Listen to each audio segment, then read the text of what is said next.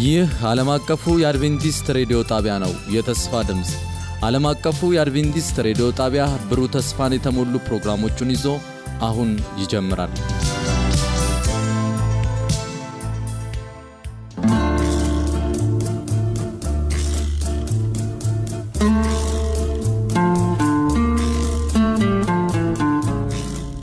እንደምን ሰነበታችሁ ውድ አድማጮቻችን።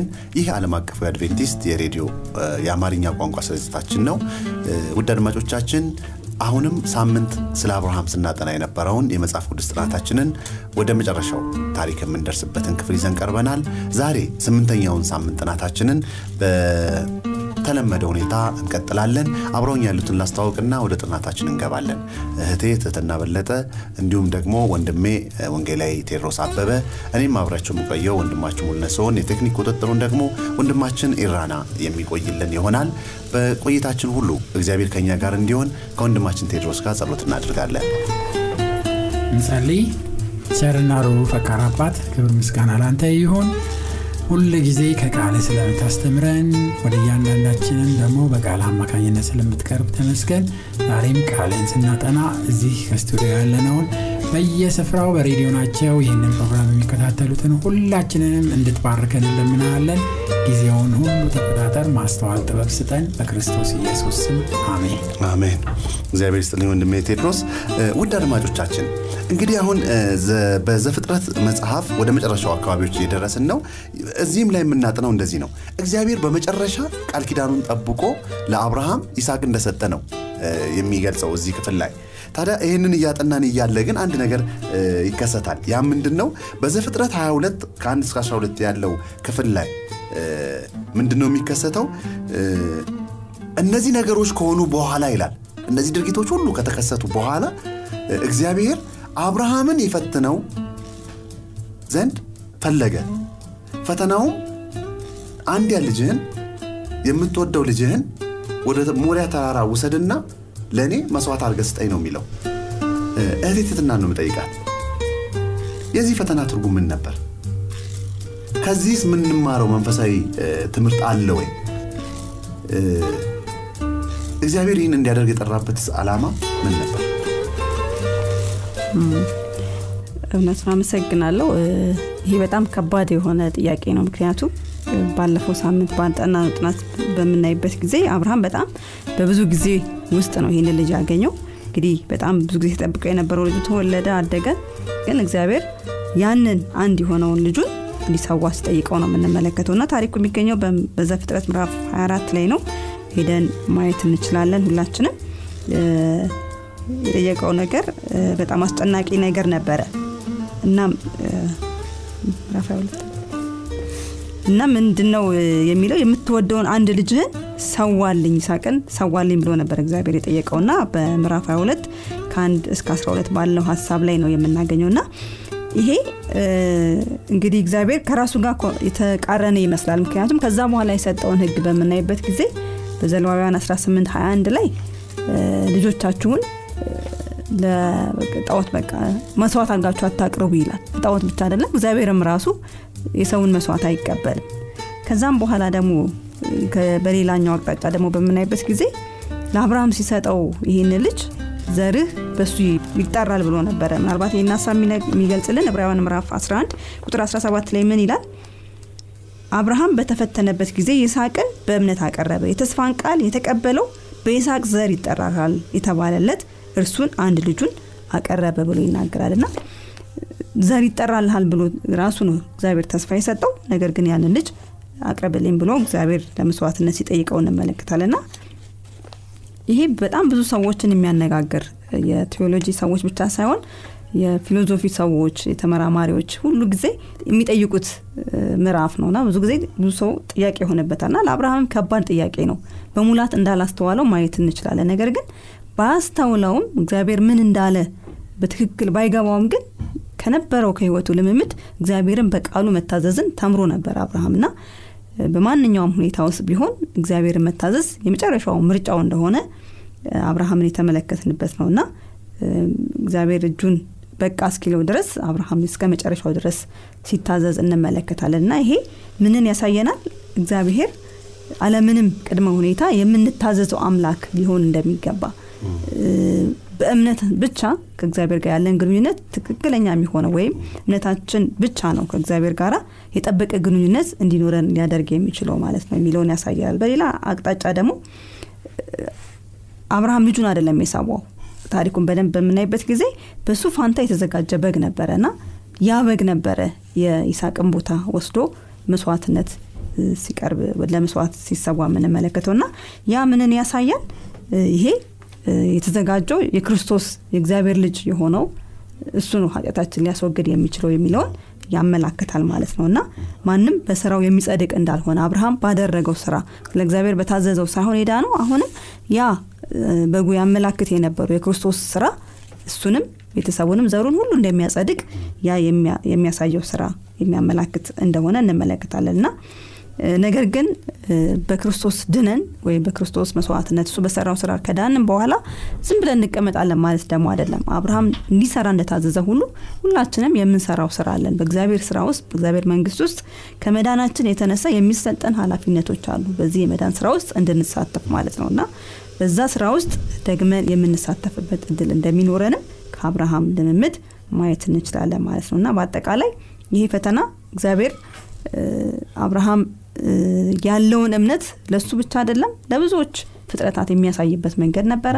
ሁለተኛ ደግሞ አብርሃም ደግሞ የእግዚአብሔርን ጸጋ እስከ መጨረሻው የሚያድነው እግዚአብሔር ጸጋ እንደሆነ እርግጠኛ የሚሆንበት የሚለማመድበት ነበር። በሌላኛው አቅጣጫ ደግሞ ለእግዚአብሔር መታዘዝን በእምነት እስከ መጨረሻው ማድረግ እንደሚገባን የምንማርበት ሁላችን የምንማርበት እንደሆነ ከዚህ እናያለን ማለት ነው እግዚአብሔር ይባርክሽ እህቴትትና እውነት ነው። ዘዳግም ስምንት ሁለት ላይ እንደዚህ ይላል። አምላክ እግዚአብሔር ይፈትነ ዘንድ በልብም ያለውን ትእዛዙን ትጠብቅ ወይም አትጠብቅ እንደሆነ ያውቅ ዘንድ ይላል። ወደ ወንድሜ ቴዲ ነው መጣው አብርሃም እግዚአብሔር ያዘጋጃል ነው ያለው። ቅድም እህታችንም ትትና ስትናገር እንደነበረው እንግዲህ እግዚአብሔር ቃል የገባለትን። እንደውም እኮ ምንድን ነው የሚለው የአብርሃም ይህን ጥያቄ ቅድም ትትና እንዳለችው ልጅ መሰዋትን እግዚአብሔር ራሱ እንደሚጸየፈው ሌላ ቦታ ያስተምራል ከእግዚአብሔር ሀሳብ ጋር ተጓጅቷል እኮ ይሄ ማለት ይችል ነበር አብርሃም። ግን አብርሃም ግን ምን ሲል እናያለን? እሺ ብሎ ወደፊት እንደሄደ እናያለን። እሱ ብቻ አይደለም የእግዚአብሔር ሀሳብ ጋር መጋጨትን ብቻም የሚመስል ብቻም ሳይሆን አብርሃም ትውልዱን ሁሉ ሊባርክ ሊባረክበት ያለው ዘሩ አንድ ልጁ ይስሐቅ እንደሆነ ያወቀው የነገረውም። ታዲያ የይስሐቅ መሞት ትውልዱን ሁሉ አደጋ ላይ ይጥላል ብሎም አብርሃም ሲከላከል አንሰማም። ለማስተዋልም ከባድ ይመስለኛል ቴዲ። ግን አብርሃም እዛ ጋር ቀጠለና ምን አለ? በእምነት ግን ይዞት ሄደ ይስሐቅን ለመሰዋት። ከዛ ይስሐቅ መሀል ላይ ምን ብሎ ሲጠይቅ ነው የምንሰማው? እንዴ እንጨቱም ይኸው እሳቱም ይኸው የሚሰዋው ግን የት አለ ሲል ይስሐቅ ብሎ አብርሃምን ሲጠይቀው አብርሃም ምንድን ያለው? ልጄ የሚሰዋውን በግ እግዚአብሔር ያዘጋጃል አለ እንዴ አብርሃም በግ እንደሚሰዋለት ያቅ ነበር? ከዚህስ ምንድን ነው የምንማረው? ለእኛ ምን ትምህርት ይሰጠናል? ይሄ ምን ትምህርት ይሰጠናል? ደግሞስ ይሄ መስዋዕት ትንቢቱ ማ ነው የሚያመለክተው። በጣም ጥሩ ቦታ ነው። በጣም እጅግ በጣም ወሳኝ ቦታ ነው ይሄ ታሪክ የተጻፈበት ቦታ። እና እግዚአብሔር ነው አብርሃምን እንግዲህ በስንት ጭንቅ በስንት መከራ ቅድም እህታችን ቲቲ እንዳለችው የተገኘውን ልጅ ደግሞ ዘር ማስቀጠያ የሆነውን በእርሱ ደግሞ አማካኝነት ሌሎች ሁሉ እንደሚባረኩ ተስፋ የተገባለትን አንድያ ልጅ አንድያ ልጅ አብርሃም ሰዋ ተባለ እና ይሄ ለአብርሃም ከፍተኛ የሆነ ህመም የሚያስከትል በጣም ጭንቀት የሚያበዛበት ነገር እንደሆነ እናያለን። ሆኖም ሆኖም ቅድምም ቲቲ እንዳለችው አብርሃም ለእግዚአብሔር ካለው መታዘዝ ልምምድ የተነሳ እና ከእግዚአብሔር ጋር ምንም ቢሆን እግዚአብሔርን ማመን ምንም ቢል እግዚአብሔርን መቀበል ከሚለው ከባድ የሆነ ጥያቄ እንኳን ቢጠየቅ ይህንን ለመፈጸም ለመታዘዝ እግዚአብሔር ሁሉን ያውቃል። እግዚአብሔር መጨረሻውን ያውቃል። እግዚአብሔር ነው መጀመሪያም ልጅ የሰጠኝ በእሱም ደግሞ ይባረካል ያለኝ እሱ ነው። እንግዲህ እንግዲህ ሞቶም ቢሆን እንደውም ይላል እኮ ጳውሎስ ምን ይላል?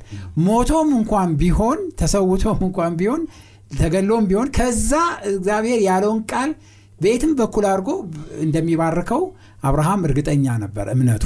ስለዚህ የእግዚአብሔርን ትእዛዝ ለመታዘዝ ፍቃደኛ ሆኖ እንደወጣ እንመለከታለን። እና እንግዲህ ለይስቅም ጥያቄ የሆነበት ምክንያት እንግዲህ እንጨቱ ተይዟል እሳቱ ተይዟል ገመዱ ተይዟል ሁሉ ነገር ተይዟል። ነገር ግን የመስዋዕቱ በቂ የለም። ስለዚህ ይስሐቅ ጥያቄ የሆነበትና ለአብርሃም ጥያቄ ሲጠይቀው እናያለን እና የታለ የሚሰዋው መስዋዕት? የታለ በጉ የታለ ብሎ በጠየቀው ጊዜ በዘፍጥረት ምዕራፍ 22 ቁጥር 8 ላይ ለሚቃጠል መስዋዕት የሚሆነውን በግ እግዚአብሔር ራሱ ያዘጋጃል የሚል አስደናቂ መልስ ነው የመለሰው አብርሃም እና ይህንን እንደውም ጠለቅ ብለው ሲመለከቱት የመጽሐፍ ቅዱስ ሊቃውንቶች አጥኚዎች ሲመለከቱት ይህ ህብራይስቱ ቃል እግዚአብሔር ራሱ እንደ መስዋዕቱ በግ ያቀርባል። እግዚአብሔር ራሱን እንደ መስዋዕቱ በግ ያቀርባል የሚል እድምታ ያለው ንግግር ነው እና ያዘጋጃል የሚለው የግዕዝ ቃል ይርኦኤሎ የሚል ህብራይስጥ ቃል ነው የተጠቀመውና ይህ ማለት ምን ማለት ነው? ራሱን ያቀርባል። ራሱን መስዋዕት አድርጎ ያቀርባል። እግዚአብሔር ራሱ ወይም ራሱ ያያል። ቀጥተኛ ሲተረጎም በቀጥታ ፍቺ ራሱ ያያል የሚለውን ያሳያል። እና እንግዲህ እግዚአብሔር ያያል ሲል አብርሃም ከመጀመሪያ ጀምሮ ያለው እሱ ነው። ተስፋውን ያጸናው እሱ ነው። ትባረካለህ ያለው እሱ ነው። ቃሉን የሰጠው እግዚአብሔር እሱ ነው። ስለዚህ ይህንን ነገር ምንም ቢሆን ይፈጽመዋል። ልጁም እንኳን ቢሞት መስዋዕት ቢሆንም እንኳን ይፈጽመዋል ብሎ ሙሉ ለሙሉ በአብርሃም ውስጥ ያለውን እምነት የሚያሳየ እንደሆነ እንመለከታለን። እንግዲህ ይህ የአብርሃም ታሪክ አንድ አባት አንድ ልጁን መስዋዕት እንዲያደርግ ሲጠየቅ ይሄ ግልባጩ ወይም ይሄ እንደ መስታወት ሆኖ የሚያሳየን እግዚአብሔር አንድያ ልጁን ጌታ ኢየሱስ ክርስቶስን ለእኛ መስዋዕት አድርጎ ለመስጠት ያለውን ስሜት አብርሃም ልጁን ለመሰዋት ሲሄድ የሚሰማው አይነት በጣም ሀዘንና ቅስ መሰበር አይነት እግዚአብሔርም እንደተሰማው አብርሃም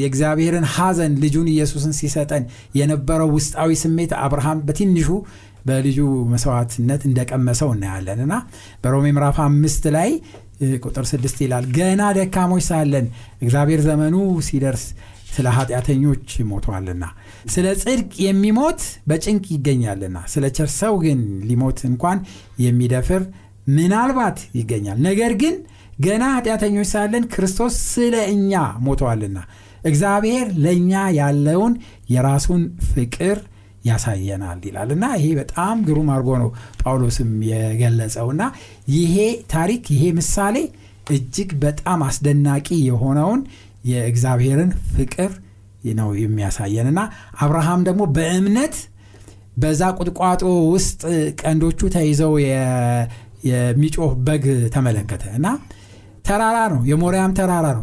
ተራራው ላይ ቀንዶቹ ተይዘው እዛ ሲጮህ በጉን ተመለከተ። ይሄ በእምነት ቀራኒዮን እንዳየና ቀራኒዮን ደግሞ በቀራኒዮ ላይ ክርስቶስ ኢየሱስ ለእኛ ሲል ተይዞ በመስቀል ላይ እንደተቸነከረ በእምነት እንደተመለከተ እናያለን። እንደውም አንድ ቦታ ላይ በዮሐንስ ወንጌል ምዕራፍ 8 አብርሃም ቀኔን አየ ይላል ክርስቶስ እና የአብርሃም እምነት እስከ ቀራኒዮ ድረስ አይኑን የከፈተ መሆኑን ነው የምናየው። እግዚአብሔር ይባርክ። ቴዲ ትልቅ ትምህርት ነው። ምክንያቱም ዛሬም እኛ እግዚአብሔር ተዉ ሲለን አንድን ነገር ለመተው ስንወስን እግዚአብሔር ምን ያህል ለቃሉ ታማኝ እንደሆነ ምርጫችንን የምናሳይበት ነው። እግዚአብሔር ምርጫችንን ለሰውም ለመላእክትም ለራሳችንም ምሳሌ የሚሰጥበት እንጂ እግዚአብሔር አብርሃምን በመፈተን አይደለም ያወቀው። ነገር ግን የአብርሃምን እምነት ለዛሬ ለእኛ ትምህርት እንዲሆነን ሰጥቶናል። ያንንም ነው። ኢየሱስ ምን አለ? አብርሃምም ቀኔን አየ ተደሰተም አዎ ተደሰተም ስለዚህ ያ እምነት በጣም ደስ የሚል እምነት ነው እና ያንን ልጁን ይሰዋለትን እግዚአብሔር ለመሰዋት ፈቃደኛ የሆነ የሆነለትን አብርሃም በመጨረሻ አሁንም ያንን የተስፋ ቃሉን በአብርሃም እምነት መውጣትና መውረድ ውስጥ የተወሰነ ሳይሆን እግዚአብሔር ለራሱ ቃል ታማኝ ይስሐቅን በመስጠት ታማኝ የሆነው እግዚአብሔር አሁን ደግሞ ቦታውን እንዴት እንደሚሰጥ እናያለን። ወደ እህቴ ቴትና ልምጣ። ከዚህ በኋላ እንግዲህ በእርግጠኝነት አብርሃም ሶስት ቀን መንገድ ነው ተጉዞ ልጁን ለመሰዋት ፈቃደኛ የነበረው። ይሄን ታሪክ ካየን በኋላ ግን ብዙም ሳይቆይ ሳራ ትሞታለች። ሳራ እንግዲህ ሰምታ ከሆነ እርግጠኛ መጽሐፍ ቅዱስ ምንም አይልም፣ ምን ብላ እንደሆነ እግዚአብሔር ያውቃል። እንግዲህ ነገር ግን የሳራ ሞትን ቀጥታ በዘፍጥረት 23 ላይ የሳራን ሞትና የቀብር ታሪክ ነው የሚነግረን ትትና ስለዚህ እግዚአብሔር ለአብርሃም በገባው የተስፋ ቃል ፍጻሜ ላይ ምን ሚና አለው? እስቲ አሁን ምንድን ነው የቀጥታ ምዕራፍ 23ን ስንሄድ ስለ አብርሃም ቃል ኪዳኑ ቦታ ወይም ደግሞ የቃል ኪዳኑን ከነአንን መውረስ የሚያሳዩ ፍንጮችን እናያለን። የሳራ ሞትና የቃል ኪዳኑ ፍጻሜ ምን ተያያዥነት አላቸው? እንግዲህ የአብርሃምን ታሪክ ካየ ነው የራሱ የሆነ ምንም እግዚአብሔር ከምዕራፍ 12 ጀምሮ ስናይ ተስፋ ገብቶለት ነው ከሀገሩ ነቅሎ የመጣውና ነገር ግን ምንም የኔ የሚለው ነገር የለውም። ሁልጊዜ በድንኳን ነው የሚኖረው አለኝ የሚለው ርስት የለውም። ነገር ግን ይሄ ጊዜ ነበረ በትክክል ለአብርሃም ያ መሬት ያለበት ቦታ የእሱ እንደሆነ ሊሰማው የሚችል ቦታ ያደረሰው የሳራ ሞት ላይ የተከሰተው ክስተት ነበረ ና እንደምናየው አንተ እንደተናገርከው በምዕራፍ 23 ቁጥር አንድ ላይ የሳራ እድሜ 120 ሆነ ይላል። 127 ዓመት ሆነ ይላል። ከዛም ሞተች ይላል። እና በሞተች ጊዜ አለቀሰ። ነገር ግን ካለቀሰ በኋላ የሚቀብርበት ቦታ ጥያቄ ነበረ ለአብርሃም። ርስቱን ስለሌለው። አዎ ቦታ ስለሌለው። የሚቀብርበት የእሱ የሆነ ነገር የለም። እና የሀገሩን ሰዎች ምንድን ነው የሚባሉት? የኬብሮን ሰዎች ይላል። ለሳራ ሊያዝኑላትና ሊያለቅሱላት ተነሱ ይላል። ከዛ ሰዎቹን ለኬጢ ልጆች ሰገደ። እንዲህም አላቸው ሬሳዬን ከፊቴ እንድቀብር ከወደዳችሁኝ ስሙኝ። ከሰዓር ልጅ ከኤፍሮን ለምኑልኝ ብሎ በእርሻ ዳር ያለችውን ድርብ ክፍል ያላትን ዋሻ በዋጋ በመካከላቸው ይሰጠኝ ዘንድ መቃብሩን የኔ ርስት እንዲሆን ብሎ ጥያቄ ያቀርብላቸዋል በ23 ቁጥር 9 ላይ ማለት ነው። እና ይሄ የኬጢ ልጆች ከተማ ነው ያለበት እና እነሱን በዋጋ እስቲ ለመቃብር የሚሆን ስፍራ ስጡኝ ብሎ አንድ ዋሻን እንደመረጠ እንመለከታለን። እና ከብዙ ድርድር በኋላ ፈቃደኛ ሆነ ያ ሰው ሊሸጥለት በነፃ ውሰድ ብለውት ነበረ። ነገር ግን እሱ ዋሻውን ብቻ ሳይሆን እርሻውንም ጭምር ውሰድ ብሎ ጥያቄ ሲያቀርብለት እናያለን። እና አብርሃምም ተስማምቶ የሚያስፈልገውን ገንዘብ እንደቆረጠ በምዕራፍ 23 ቁጥር 16 ላይ እናያለን። 17 ላይ ምን ይላል? በመምሬ ፊት ያለው ባለድርብ ክፍል የሆነው የኤፍሮም እርሻ ለአብርሃም ጸና።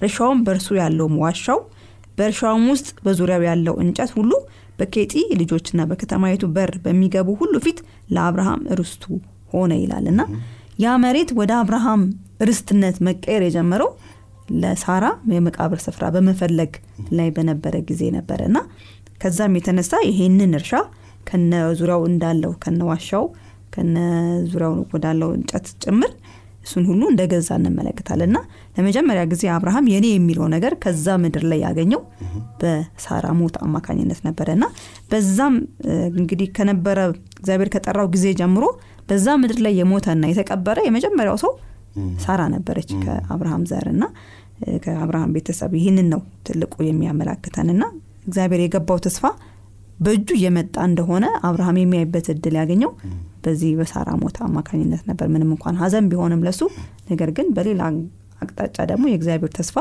የሚፈጸምበት ጊዜ ነበረ እውነት ነው። እግዚአብሔር ይባርክሽ። አንዳንድ ጊዜ ከአንደኛው ጎናችን እያጣን ነው ብለን ስናስብ እግዚአብሔር ግን በዛኛው ምክንያት ዋናውን የሰጠንን ተስፋ ቃል ቅድም ጣሉ ሲለን የሚሰማን ስሜት ያልኩት እሱን ነበር። ምንድን ነው ያንን ጣሉ ሲለን ሌላውን ሊያነሳልን ነው። ስለዚህ እግዚአብሔር አሁንም ወዲያው የይስሐቅን ፈቃደኝነት ለመሰዋት ፈቃደኝነት ተከትሎ ያ የገባለትን ቃል ኪዳን ሲያጸና እናያለን።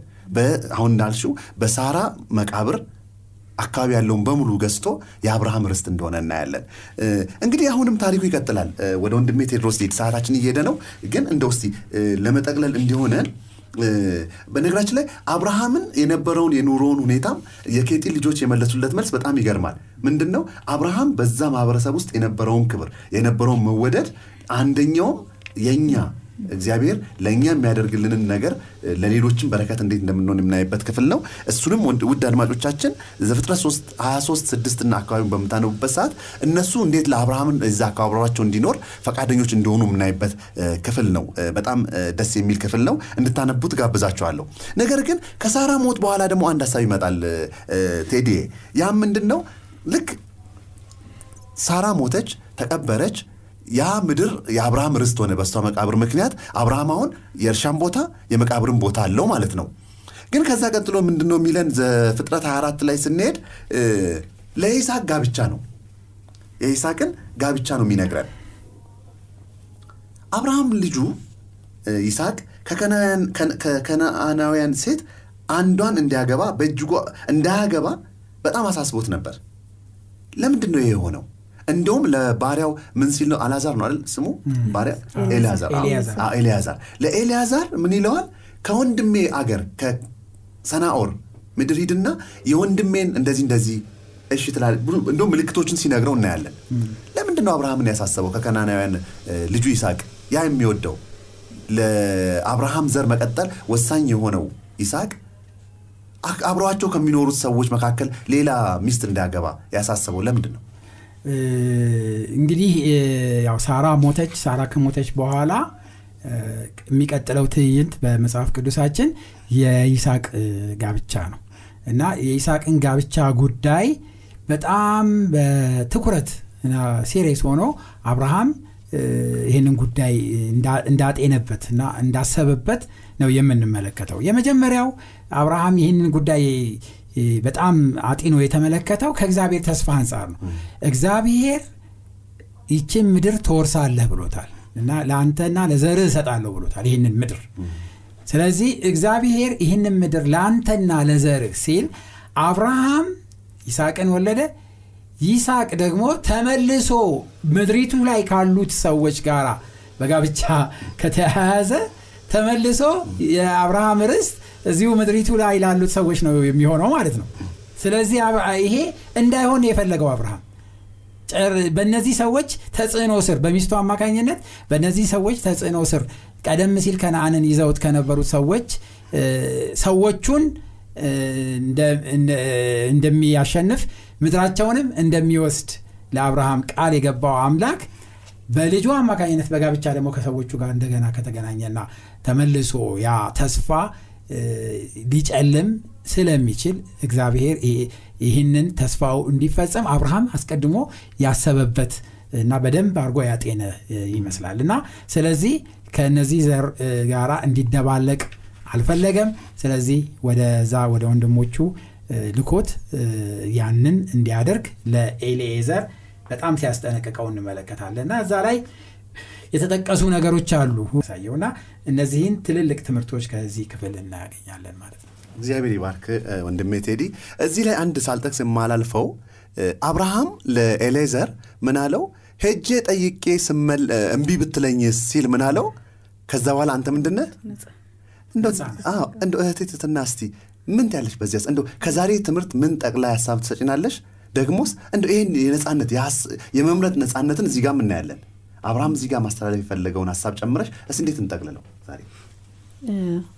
እንግዲህ እግዚአብሔር በጣም ታላቅ አምላክ ነው አደለ ሁሉን የሚቆጣጠር ሁሉን የሚችል አምላክ ነው። ነገር ግን እንደዛ ቢሆንም ነገሮችን በጉልበቱ የሚጠቀም አምላክ ሳይሆን ሁልጊዜም ቢሆን ለፈጠረው ፍጥረት የመጀመሪያውን የመምረጥ ነጻነት ያልወሰደ አምላክ መሆኑን እስከ መጨረሻ የምንመለከትበት ነው። እና ምንም እንኳን አብርሃም ያቺ ልጅ እንድትመጣ ቢፈልግም ነገር ግን አስገድዷት ሳይሆን እንድትመጣ የሚፈልገው በምርጫዋ መርጣ እንድትመጣ ነበረ። እና ይሄ እግዚአብሔርም ከመጀመሪያ ጀምሮ አዳም ሲፈጠር ጀምሮ አብሮ የሰጠው የመምረጥ ነጻነት እስከ መጨረሻው ድረስ ከእያንዳንዳችን ጋር አለ።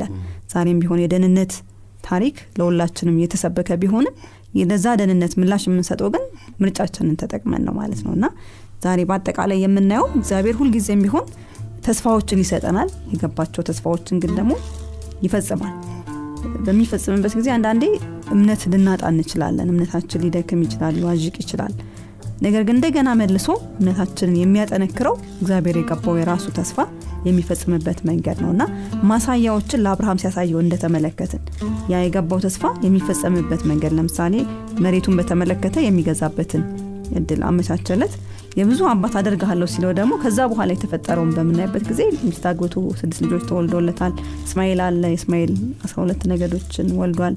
እነዚህ ነገሮች እግዚአብሔር የገባው ተስፋ በትክክል ተፈጻሚነት እንዳላቸው ማሳያዎች ነበሩና ጊዜም ቢሆን እግዚአብሔር ለቃሉ ታማኝ አምላክ መሆኑ የገባውን ተስፋ የሚፈጽም መሆኑን ከዚህ እንማራለን። እግዚአብሔር ይባርክሽ። ውድ አድማጮቻችን እንግዲህ ከዛሬው ትምህርታችን እንዳየነው እኛ ሳይሆን ታማኞቹ እግዚአብሔር ታማኝ ነው ልክ አብርሃም እንዳለው እሱ ብሏልና ልጄ ይስሐቅ ቢሞት እንኳን እግዚአብሔር የቀባው ያ ተስፋ የሰጠውን ቃል ከመፈጸም ወደ ኋላ ምክንያቱም ከዘርህ ነገስታትን አስነሳለሁ ብሎታል አይደል?